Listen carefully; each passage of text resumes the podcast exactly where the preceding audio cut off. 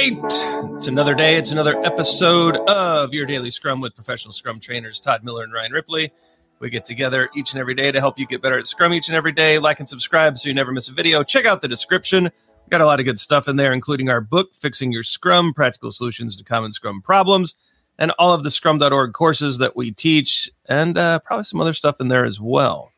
So check that out. Leave us your questions and comments below. Hey, if you're getting a lot out of these videos, consider hitting that thank you. Buy Todd a cup of coffee. He loves to over caffeinate. Boom. Or maybe it's time for a cookie, Todd. Next thank you, Todd gets a cookie. So hit that, smash that thank you, and uh, buy Todd a cookie.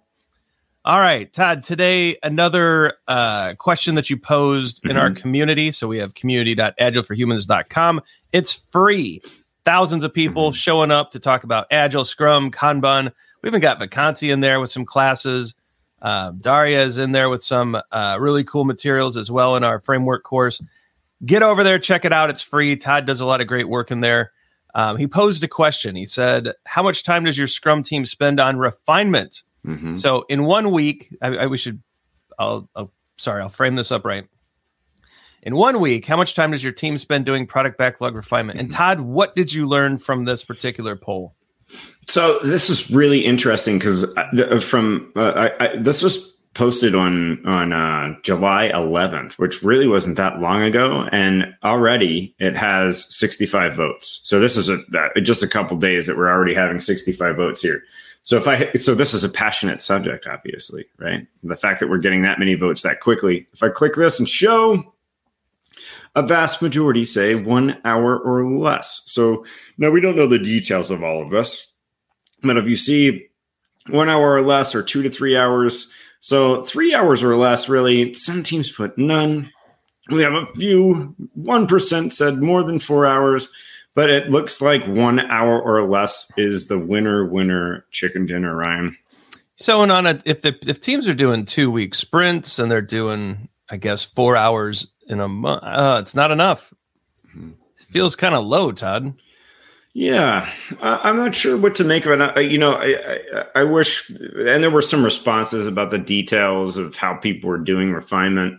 And you know, I think this is um, this is a good opportunity to say that there is no one best practice on how you do product refinement. It really is dependent on the context of your situation, where your product's at, what your product is, who the people work. There's just so many factors that go into this. One hour or less a week um, in one week. That I tend to wonder if if the teams how prepared the teams are when they get into sprint planning. If there's a lot of questions that people are still asking in sprint planning. Sprint planning is rough. Um, I, I, I don't know. I know some of the responses people said that they do it uh, 15 minutes a day. Um, some people said they do it three times a week, uh, 30 minutes. So there's all kinds of different formats for it. You're right, though. I, I do wonder is an is an hour or less enough?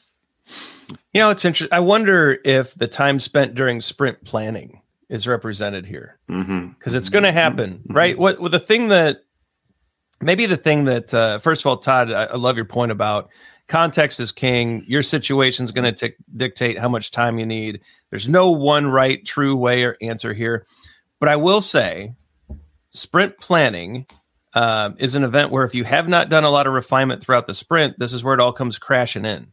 It's almost like cramming for the test, right? We're going to end up doing that refinement work either during sprint planning or throughout a sprint. You can't get away from it. Otherwise, how are you going to pull work in Mhm. uh, in any kind of responsible way? So, regardless of where we decide to do it, um, I think it's important that some time is spent there. It looks like teams are at least spending an hour um, in a every week thinking about future work, which is great.